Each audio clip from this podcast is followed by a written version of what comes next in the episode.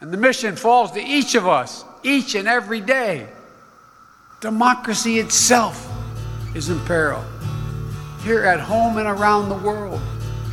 What we do now, how we honor the memory of the fallen, will determine whether or not democracy will long endure. Excellent point, Mr. President. Well, I don't know why I came here tonight. That's I why. Something ain't right. No, it ain't. I'm so scared in case I fall off my chair. And I'm wondering how I'll get down the stairs. Clowns to the left of me, jokers to the right. Here I am, stuck in the middle with you. Yep. From Pacifica Radio in Los Angeles, this is the BradCast as heard on KPFK 90.7 FM in LA. Also in Red Bluff and Redding, California on KFOI, Round Mountains KKRN, and Eureka's KGOE. Up in Oregon on the Central Coast on KYAQ, Cottage Grove's KSO, and Eugene's KEPW. In Lancaster, Pennsylvania on WLRI, Maui, Hawaii's KAKU. In Columbus, Ohio on WGRN, Palenville, New York's WLPP. In Rochester, New York's WRFZ. Down in New Orleans on WHIV, out in Gallup, New Mexico, where they are voting today, on KNIZ, Concord, New Hampshire's WNHN, Fayetteville, Arkansas's KPSQ, in Seattle on KODX, Janesville, Wisconsin's WADR, and Minneapolis, St. Paul's AM 950 KTNF. We also stream coast to coast and around the globe every day on the internets on the Progressive Voices channel, Netroots Radio, Radio for Humans, FYI Nation, NicoleSandler.com. Radio Free Brooklyn, Workforce Rising, uh, No Lies Radio, Verdant Square Radio, and Detour Talk, blanketing planet Earth. Five days a week. I'm Brad Friedman, your friendly investigative blogger, journalist, troublemaker, muckraker, and all around swell fellow, says me from BradBlog.com. And yes, we're back. Yay! uh, we're back, actually, sort of, for now anyway, as long as the construction crews outside the uh, window of our studio here behave in our favor. The uh, majority of the jackhammers, Desi Doyen, I'm told uh, they are over. Yay. They tell me, anyway, that there may be occasional construction noise throughout the day over the next week, but we are taking extra measures where we can to try and avoid it, including, as necessary, sort of doing our show in pieces where possible. If possible, if needed, uh, you know, during their lunch breaks over the next week and, and so forth. So, wish us luck.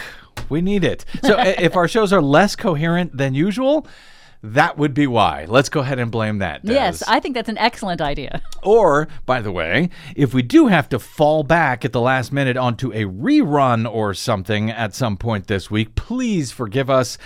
And please note that that is why we are having to do so.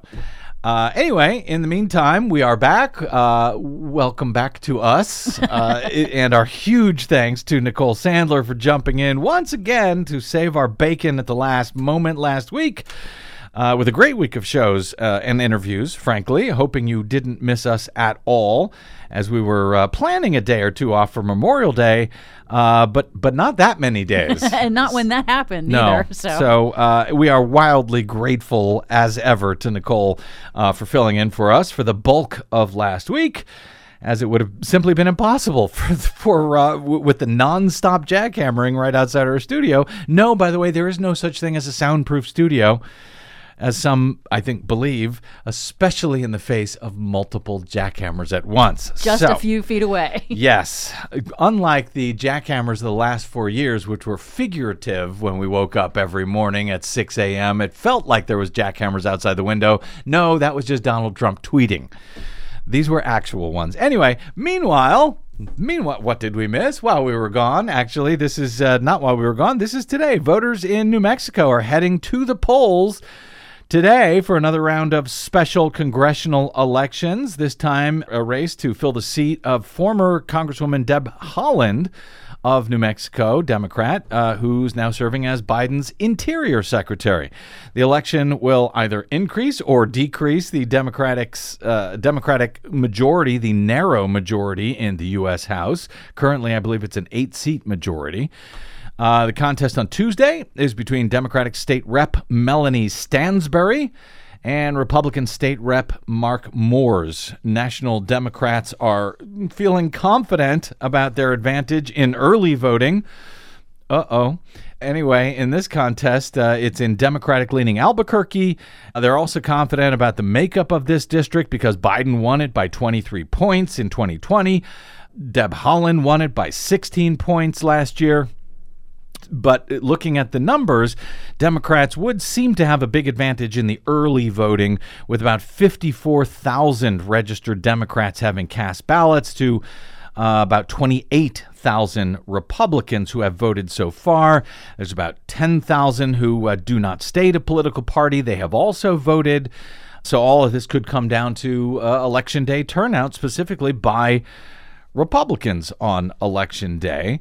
And also, as uh, NBC notes, NBC's first read notes that uh, keep an eye on the margins because it was closer than expected margins back in 2017 and 2018. Even when Democrats lost some of these special elections, they did so with smaller margins than usual, which was a signal, uh, uh, political scientists say, for what was to come, how the political winds were blowing before the 2018 midterms when Democrats took back the House from Republicans.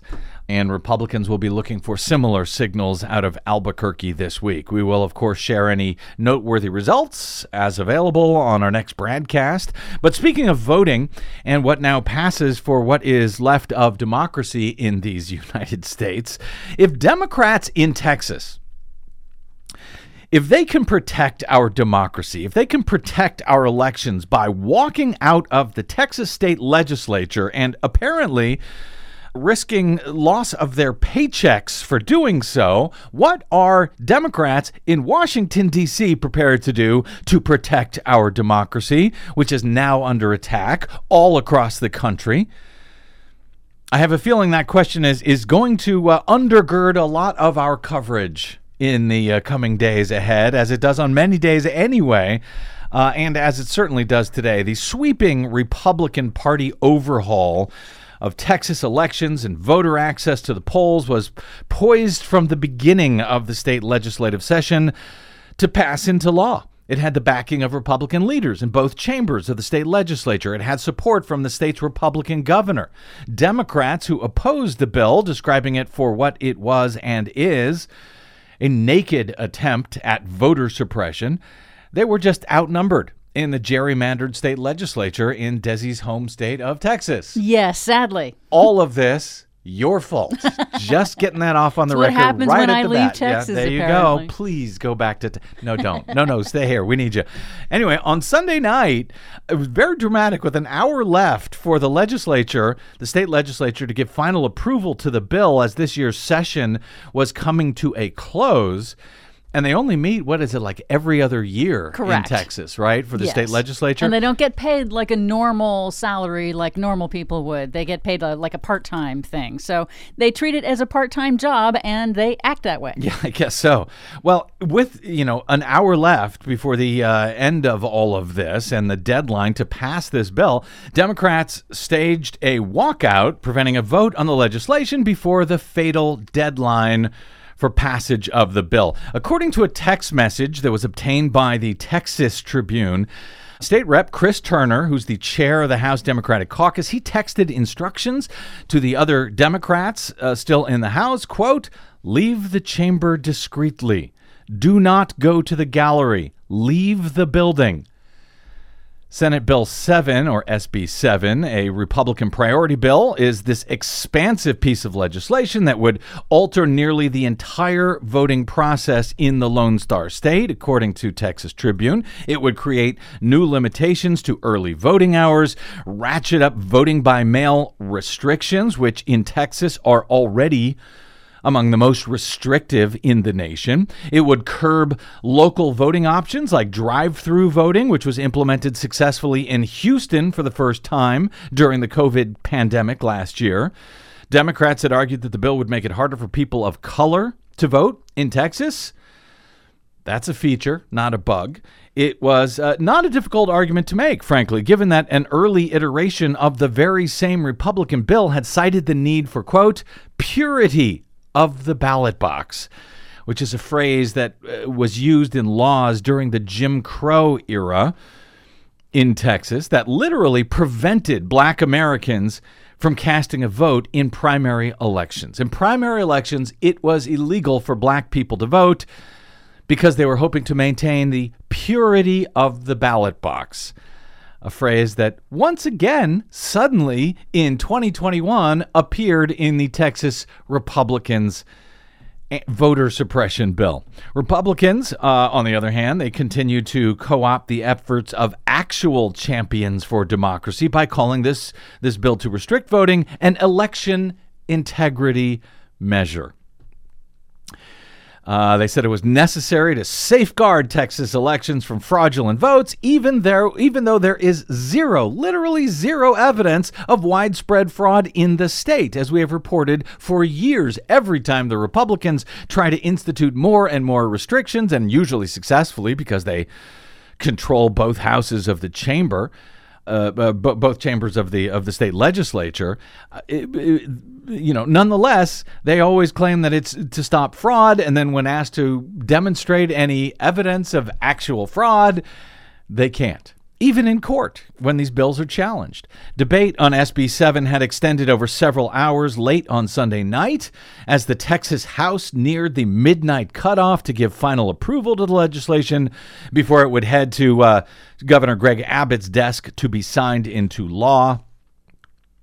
But in between their speeches, opposing the bill, Democrats started sort of trickling off the floor throughout the night. They'd finish their speech and then they'd walk out of the room. And then around 10:30 p.m. after the text message from Rep Turner, the House Democratic Caucus chair, the remaining Democrats were seen casually walking out of the chamber. that absence left the Texas House without a quorum, which requires two thirds of the 150 House members to be present in order to take a vote. And so it was done. They didn't have enough uh, members uh, present to vote on this bill. Standing outside a nearby Baptist church about two miles from the Capitol, State Rep Nicole Collier from Fort Worth uh, a Democrat and chair of the Texas Legislative Black Caucus, said, quote, We have used all the tools in our toolbox to fight this bill, and tonight we pulled out the last one. With about an hour left before the midnight deadline, GOP House Speaker Dade Phelan acknowledged the lost quorum and he adjourned. SB 7 was just one step from the governor's desk. It was uh, after it was negotiated behind closed doors by Republicans, uh, Republicans in the Senate and Republicans in the House, secretly over the past week. Uh, following passage of two different bills in both the state house and the state senate. They were significantly different.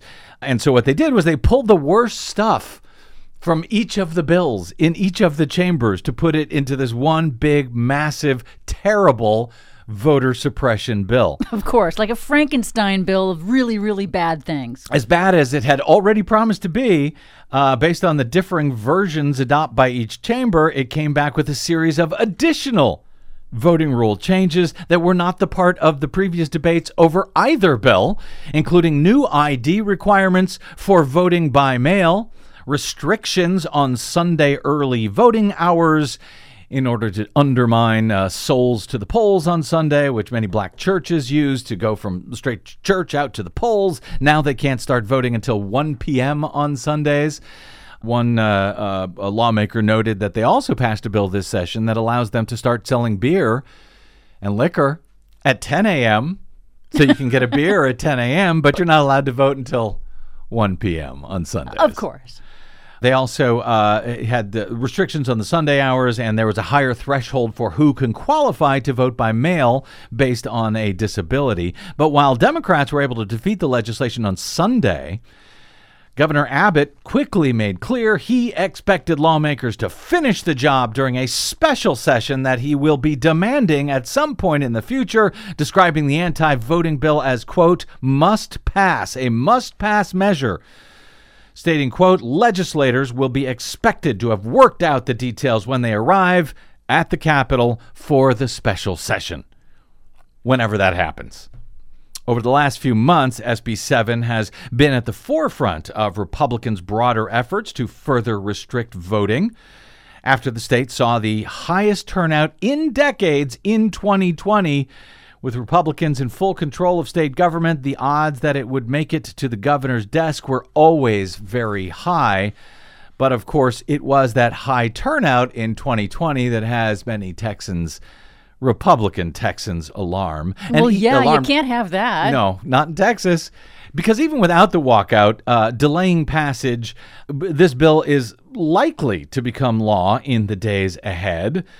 At least according to conventional wisdom. We'll see what other tricks Democrats may have. There are only so many tools in that toolbox, unfortunately. But hopefully, Democrats in Washington, specifically, well, at least one Democrat, that would be West Virginia Senator Joe Manchin, hoping he's watching what is happening uh, very closely in Texas and elsewhere around the country to see how Republicans are muscling through these new laws that are meant to do nothing but prevent certain voters from having access to the ballot box. I hope he's watching this and he realizes that he, the, the only Democratic senator, by the way, in, in D.C., who has yet to sign on as a co sponsor of the For the People Act, this sweeping federal law to reform elections and campaign finance, which would go a long way toward countering many of the suppressive measures that are being quickly adopted by state Republicans, not just in Texas, but elsewhere, as we have been reporting over the last several months. Hopefully, Manchin will realize that he not only needs to sign on to that measure, the For the People Act, and quickly, but he also needs to agree to a reform of the filibuster in order to allow passage of the For the People Act before all hopes of Democrats holding on to the House or the Senate in 2022 and the White House in 2024 before that is all but dashed. The final version of the uh, Texas bill grew well beyond what the state's House and Senate had originally passed. It became this wide ranging 67 page bill with a whole bunch of additions, only revealed at the last minute to the full House and Senate on Saturday. On that day, before the House uh, uh, attempt failed on Sunday night, the state Senate was able to pass the measure, one of the most restrictive in the nation, in a state which was already one of the most difficult ones in which to vote. A day before the Texas bill emerged, a new report from NYU's Brennan Center for Justice pointed to the vast sweep of Republicans' nationwide efforts to restrict voting across the country following their decisive loss of the White House back in 2020. As of mid May, the nonpartisan Brennan Center found that state lawmakers had passed 22 new laws in 14 different states to make the process of voting more difficult. In last year's election, while Republicans they won very easily, as usual in Texas. Uh, Trump carried the state by more than 630,000 votes, and his party maintained control of both chambers of the legislature. Nonetheless, turnout soared in the Lone Star State's cities and densely populated suburbs, which are growing increasingly Democratic at this point. In Harris County, one of the biggest counties in the country, and home to Democratic leaning Houston, turnout jumped by nearly 10%. Yes, Horror. yes, Republicans won the state, but uh oh, look what's happening in Harris County a 10% increase. Don't want that to spread across the state. That, by the way, even as voting rights groups have long pointed to Texas, it's one of the hardest states in the country for voters to cast a ballot. There was another recent study uh, showing that you know not only that they have the, uh, the that it's they have the lowest ver- voter turnout, uh, just about the lowest vo- voter turnout in the nation, but that it is the most difficult state to vote in at all, according to the study by Northern Illinois University, which ranked Texas last in an index of all 50 states measuring the difficulty of voting there. The report cites a host of factors, including Texas's in person voter registration deadline that is 30 days before the election. Contrast that, by the way, with many states which now offer the ability to register on election day itself at the polling place, or the contrast that with the uh, For the People Act that Democrats are trying to to pass. If Joe Manchin plays along, that would mandate automatic voter registration in all 50 states. Texas has already mandated a drastic reduction of polling stations in some part, some parts of the state in recent years, according to this study out of Illinois.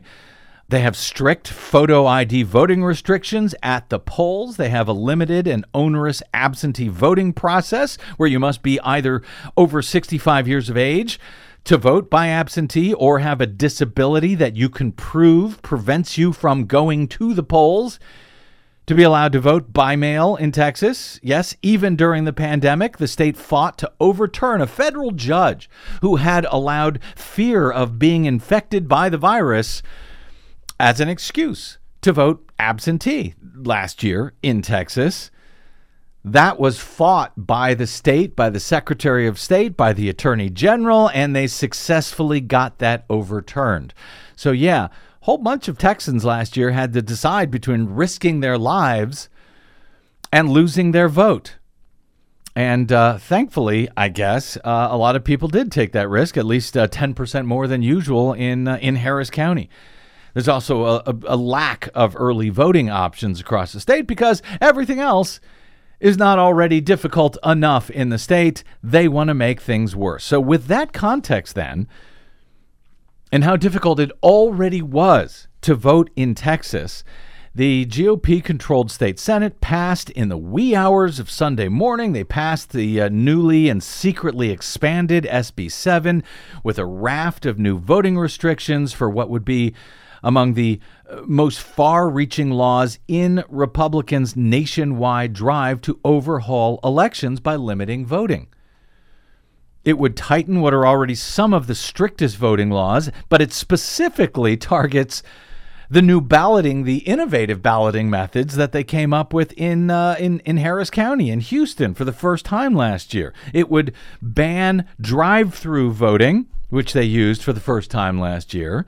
It would ban 24 hour voting centers, which were also used. Both of those were used by nearly 140,000 voters in Harris County alone during the 2020 election. Both of those would now be illegal under this new Texas law. It would prohibit election officials from sending absentee ballots to all voters it would prohibit them sending absentee ballot applications to all voters. Hey, you're old enough to vote by absentee ballot. Would you like, here's an application, just fill this out and send it in? That would not only be unlawful for them to do, it would be at pain of a jail felony if they do so. Wow. That's, by the way, regardless of whether they had requested them or not. Can you please send me one of those? If they do, they may go to jail for it. It would ban using tents and garages and mobile units or any temporary structure whatsoever as a polling location, and it would limit who could vote, it further limit who could vote by absentee.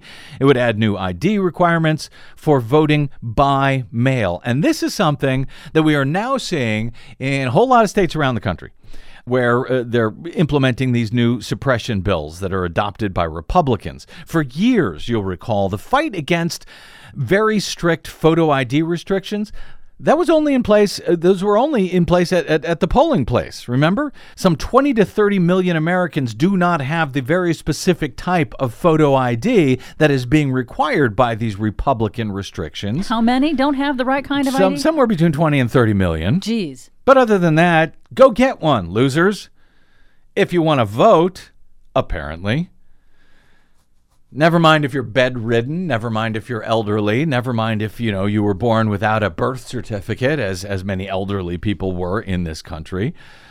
Uh, never mind if you have to pay money to get a copy of your birth certificate. It's a poll tax, but apparently we're fine with poll taxes now in this country too.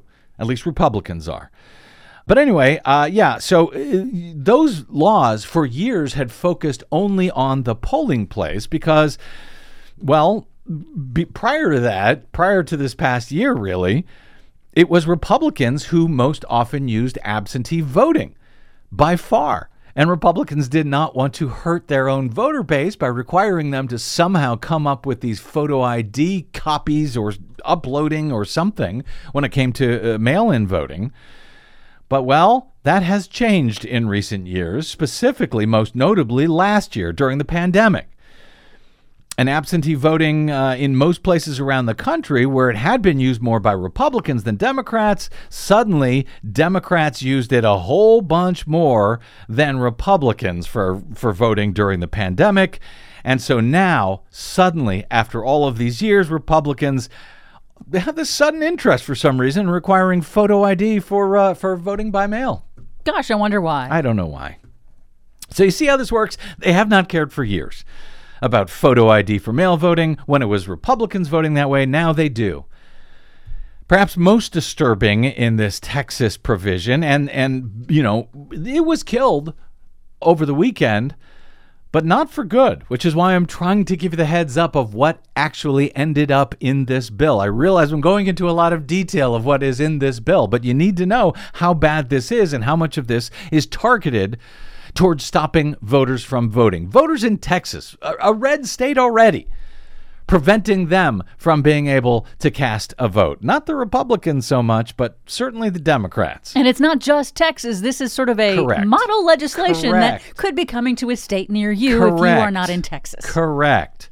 So, most disturbingly, and this is something that we've seen in, in some of these other bills that have been passed so far in Florida, in Georgia, and elsewhere, they're going after election officials, threatening them with, uh, as I said, a, a jail felony if they should send out, uh, you know, absentee ballot applications.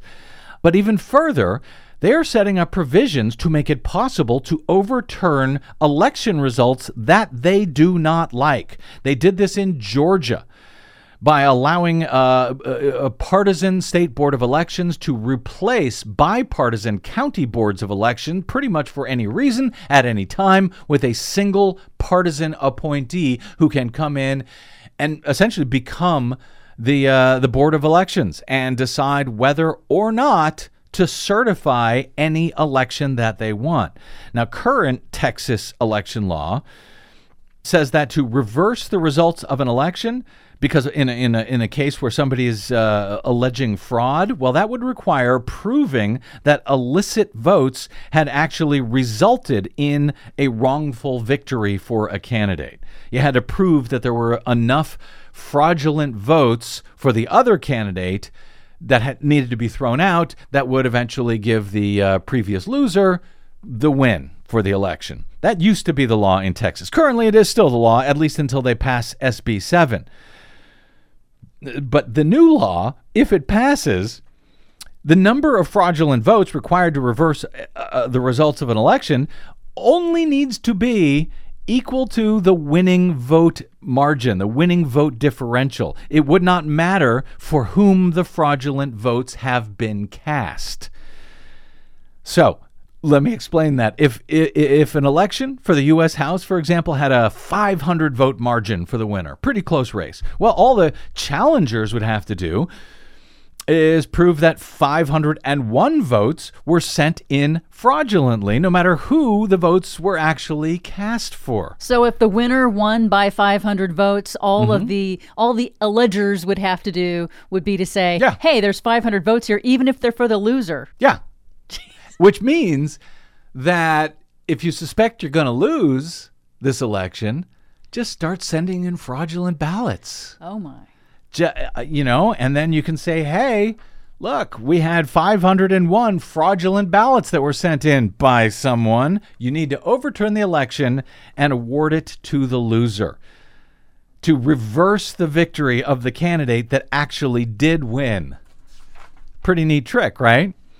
The legislature would also have uh, changed the legal standard for overturning an election from reasonable doubt about the election to preponderance of the evidence, which is a much lower evidentiary bar.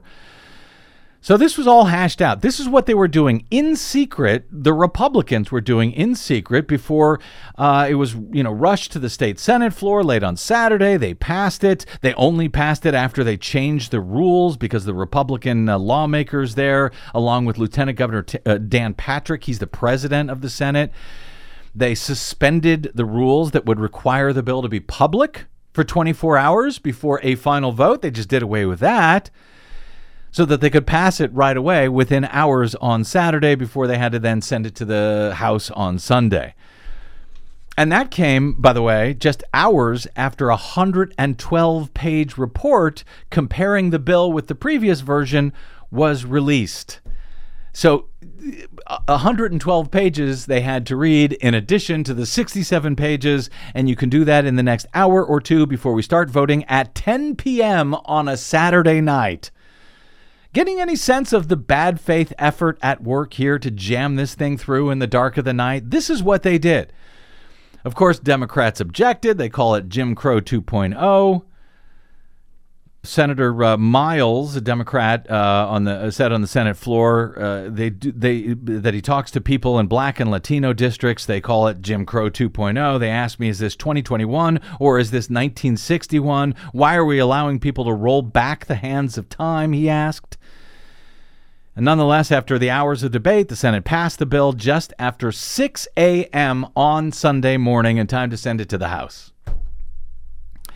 In a statement on Saturday, President Biden called this law an assault on democracy. He said the same thing about the Georgia and the Florida bills, which have already passed. He says they disproportionately target black and brown Americans. He called on lawmakers to address the issue by passing Democratic voting bills in the uh, in the U.S. House and Senate, which are pending there. Biden said it is wrong, it is un-American to pass these bills in the, in these Republican-controlled states.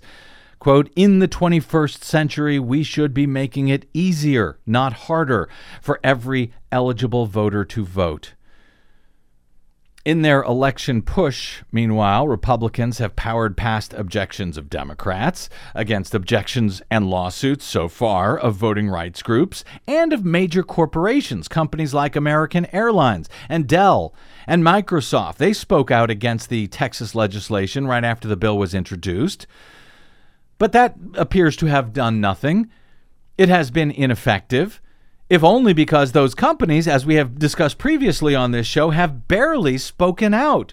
Oh, they put out a statement, pretended that they, they, were upset by this, but they have not demanded actual action in order to protect democracy. They have not called and demanded passage of the For the People Act in Congress or the John Lewis Voting Rights Advancement Act in Congress on the federal level. Where are these companies calling for those bills? If they were serious about protecting our democracy, they would be calling for those bills. And by the way, many of those companies, as we've also discussed, publicly they said they weren't going to give any more funding, campaign funding, to Republicans who supported the January 6th insurrection by voting against the uh, electoral college results last year. But then those companies turned around, many of them, and quietly started or just continued giving money to many of those same insurrectionists anyway. So these corporate threats, you know, which many people were delighted about, turned out to be, as we have argued, largely empty threats.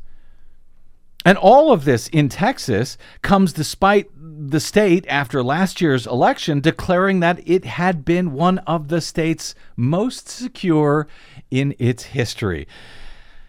In March this year, the director of elections in the Texas uh, Secretary of State's office testified that the 2020 election in the state had been, quote, smooth and secure. He said Texans can be justifiably proud of the hard work and creativity shown by local county election officials. Nonetheless, state Republicans and its Republican governor really want these new restrictions on voting to pass for some reason.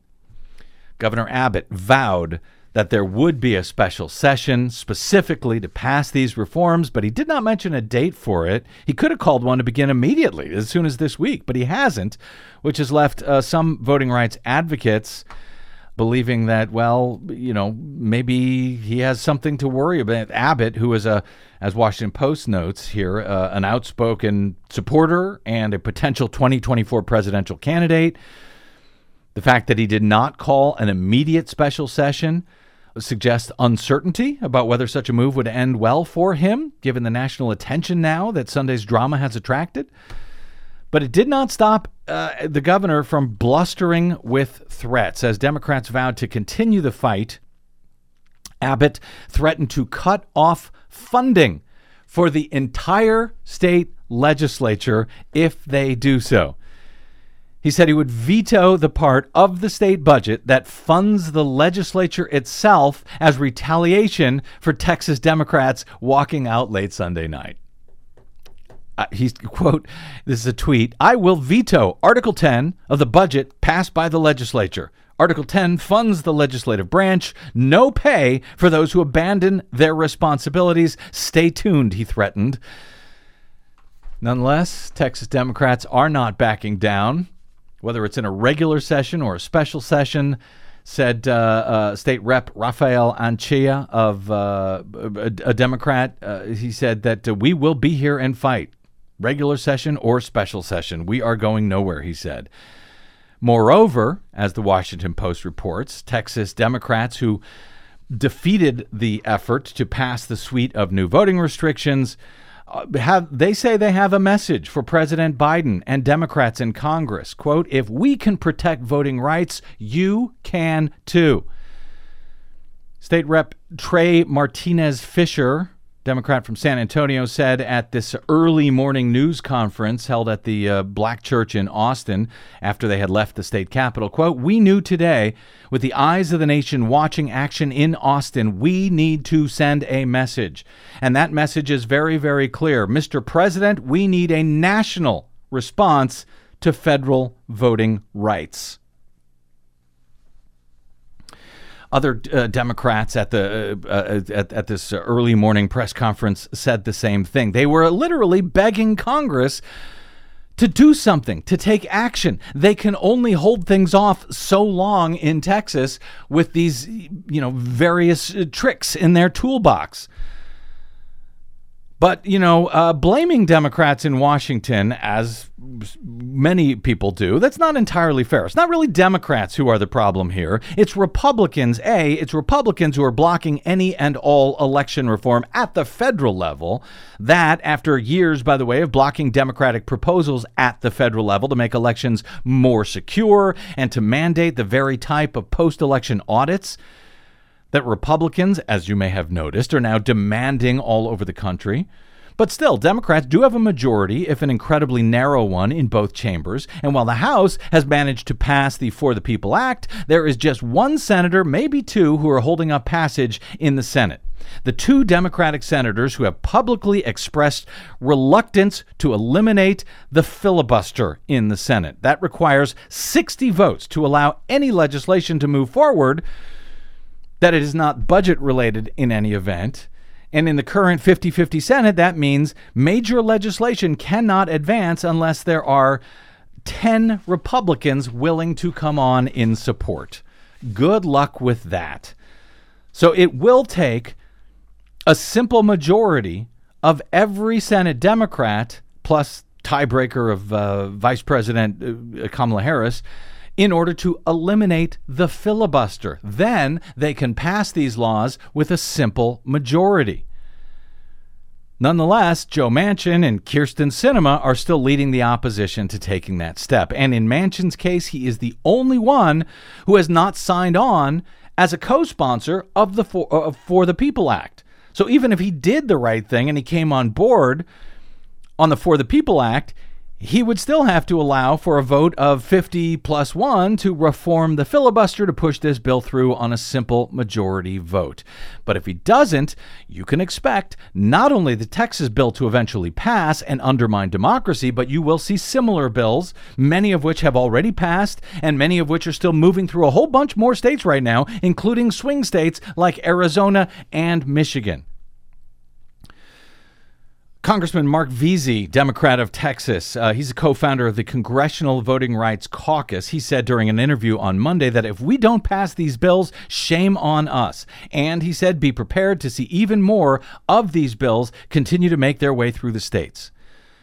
For his part, Joe Biden has repeatedly pushed for passage of the For the People Act. He has also advocated for the restoration of provisions of the 1965 Voting Rights Act, which the Supreme Court gutted eight years ago. They hope to fix that with the John Lewis Voting Rights Advancement Act. And while the president did not directly address the Texas drama during a Memorial Day address on Monday at Arlington National Cemetery, he did describe the right to vote as a foundational aspect of America's system of government that soldiers, troops have given their lives defending. The lives of billions, from antiquity to our own hour, have been shaped by the battle between aspirations of the many and the greed of the few, between people's right to self determination and the self seeking of the dictator, between dreams of democracy and appetites for autocracy, which we're seeing around the world. And the mission falls to each of us, each and every day.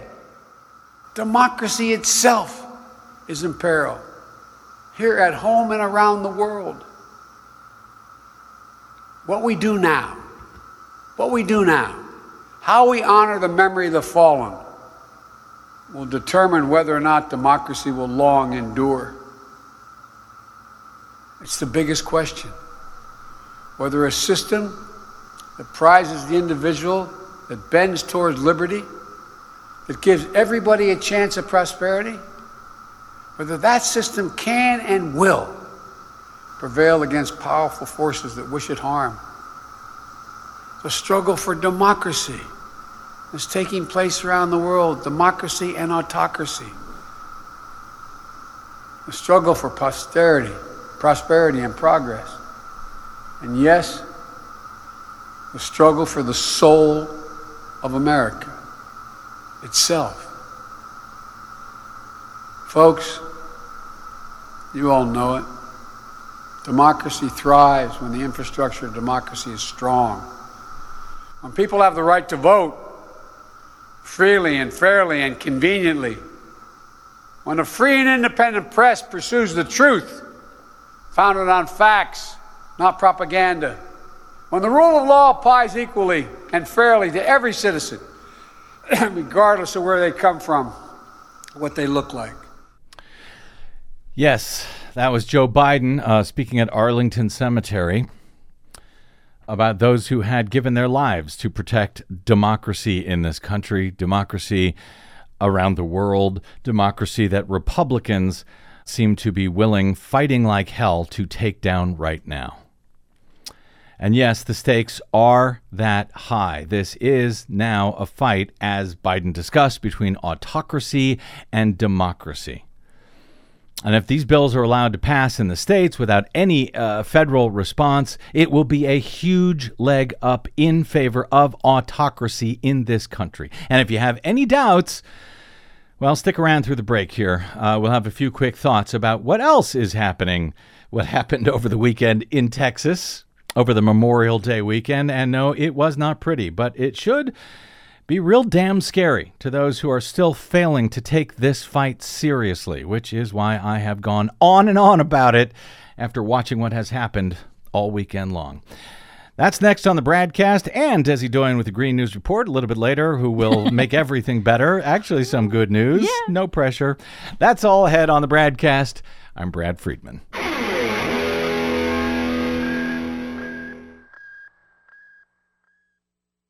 What the public hears on the public airwaves matters. At the BradCast, we do our best to bring you accurate news and analysis on the issues that actually matter, and we do it all independently without corporate or political influence. But we can't do it without you, now more than ever. Please help us stay on your public airwaves by going to bradblog.com slash donate to help keep us going. That's bradblog.com slash donate. And thanks.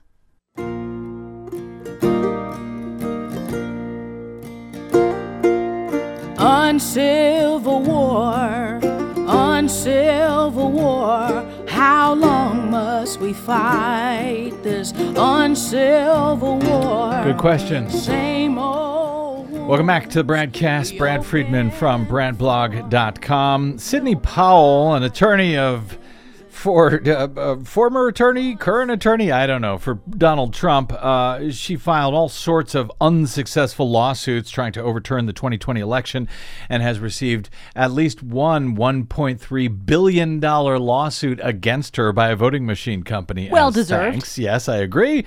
She told the audience at a QAnon conference in Dallas on Saturday that Joe Biden, President Joe Biden, should now, even now, be removed from office and that Trump should be reinstated due to massive fraud in the 2020 election that apparently nobody, even Trump's own attorney general and his uh, Department of Justice, has actually been able to find. But, you know, uh, details, details. We're in uncharted territory. Yeah, But- we're yeah. yeah we're definitely in Yeah. uncharted territory. There are cases where elections have been overturned, but there's never been one at the presidential level, which everybody will jump to point out. That doesn't mean that it can't be done, though. There's always a first case, and as far as I know, this is the first case of abject fraud and obtaining a coup of the United States of America. So it's going to have to be dealt with. It should be that he can simply be reinstated, that a new inauguration date is set.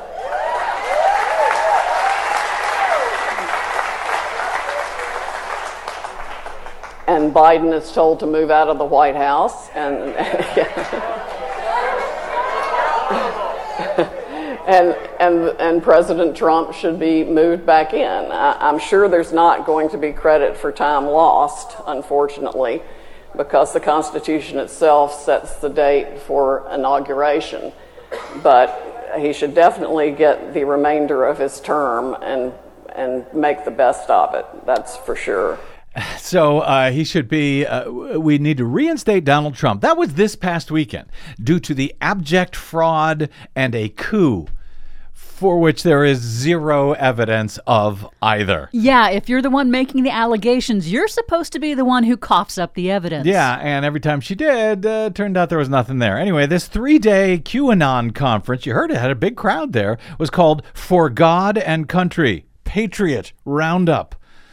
It featured uh, other uh, prominent Trump world figures like Louie Gohmert, uh, Republican congressman from Texas, Allen West, the chair of the Texas Republican Party, and yes, Lieutenant General Michael Flynn, Trump's former national security advisor, who was charged and pleaded guilty to a bunch of federal felonies like lying to federal officials, failing to register as a foreign agent, even while serving as the president's national security advisor uh, before he was eventually pardoned for all of that by the former criminal in chief on his way out the door. Well, Flynn's comments at the Patriot Roundup, understandably, seem to have received the most attention over the weekend, which he is now madly trying to backpedal from. He tried to say he was not throwing his support behind a military coup in the U.S., like the one that occurred in Myanmar in February when he was asked why we shouldn't have such a coup in this country by one of the questioners. Now, to be clear, the coup in Myanmar overthrew a democratically elected leader. It has resulted in the deaths of hundreds of pro democracy demonstrators. Um, you know, protesters were shot, students were tortured, uh, the economy was destroyed. This in a nation that was just fresh off a genocide of Rohingya Muslims. 800 people have been killed in the junta's crackdown since the coup, and now, despite the very clear question to Michael Flynn and his very clear response, he's desperately trying to walk it all back. He said uh, on Monday on Telegram, he posted, he said, Let me be very clear. There is no reason whatsoever for any coup in America, and I do not and have not at any time called for any action of that sort. Any reporting of any other belief by me is a bold faced fabrication based on twisted reporting at a lively panel at a conference of patriotic Americans who love this country as I do. He said, I am no stranger to media manipulating my words, and therefore let me repeat my response to a question asked at the conference. He says, There is no reason it, a coup, should happen here in America. Speaking of twisting what he actually said, that is not how he responded uh, to the question. Listen for yourself. A simple Marine. I want to know why what happened in Myanmar can't happen here.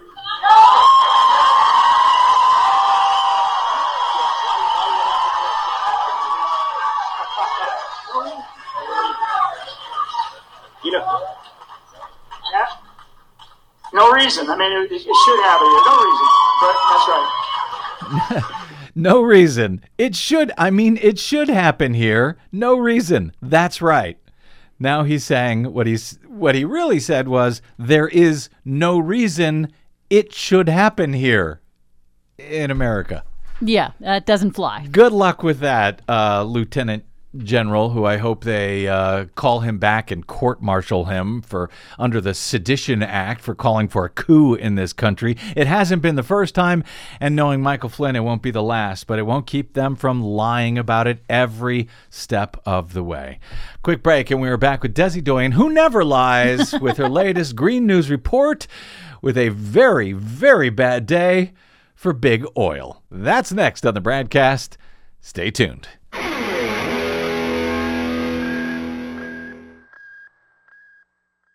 The BradCast and the Green News Report are 100% independent, 100% listener supported. But we can't do it alone. We need you. Please help us bring real facts to listeners at independent stations around the nation. Please drop by bradblog.com slash donate. That's bradblog.com slash donate. And thanks.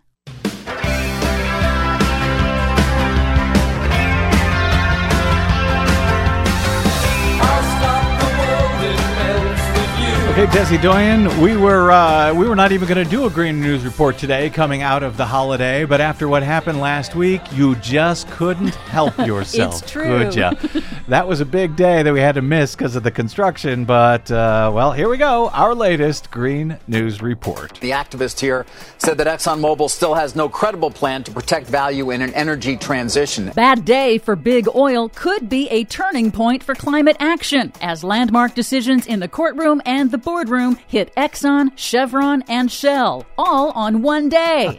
Plus, new study shows how fossil fuel industry PR has shifted from denying climate change to blaming consumers. Gotta blame someone other than themselves. All of those stories and more straight ahead from BradBlog.com. I'm Brad Friedman. And I'm Desi Doyen. Stand by for six minutes of independent green news, politics, analysis, and snarky comment. We're looking forward to uh, welcoming the new directors to the board and look forward Yeah. to working with them constructively, collectively. And begrudgingly.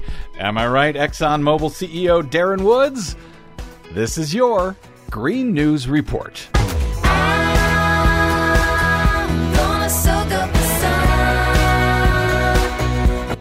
Okay, Desi Doyen, bad day for big oil indeed. And of course, it happens on a day that we had to stand down because of construction outside of our studio. So I guess we got a lot to catch up on today. yes, we do. But first, a new study shows how the fossil fuel industry's climate science denial propaganda has evolved from outright denial of human caused global warming to now blaming consumers to deflect fossil fuels responsibility. Recent investigations have shown that oil industry executives knew since at least the 1970s that burning their product causes catastrophic climate change, and then they chose to spend hundreds of millions of dollars funding climate science denial propaganda, lying to the public and investors about it. and yet somehow it's my fault that I believed them? yes, this new study shows how the fossil fuel industry shifted their PR strategy and is now framing it to deflect attention onto consumer demand for fossil fuels,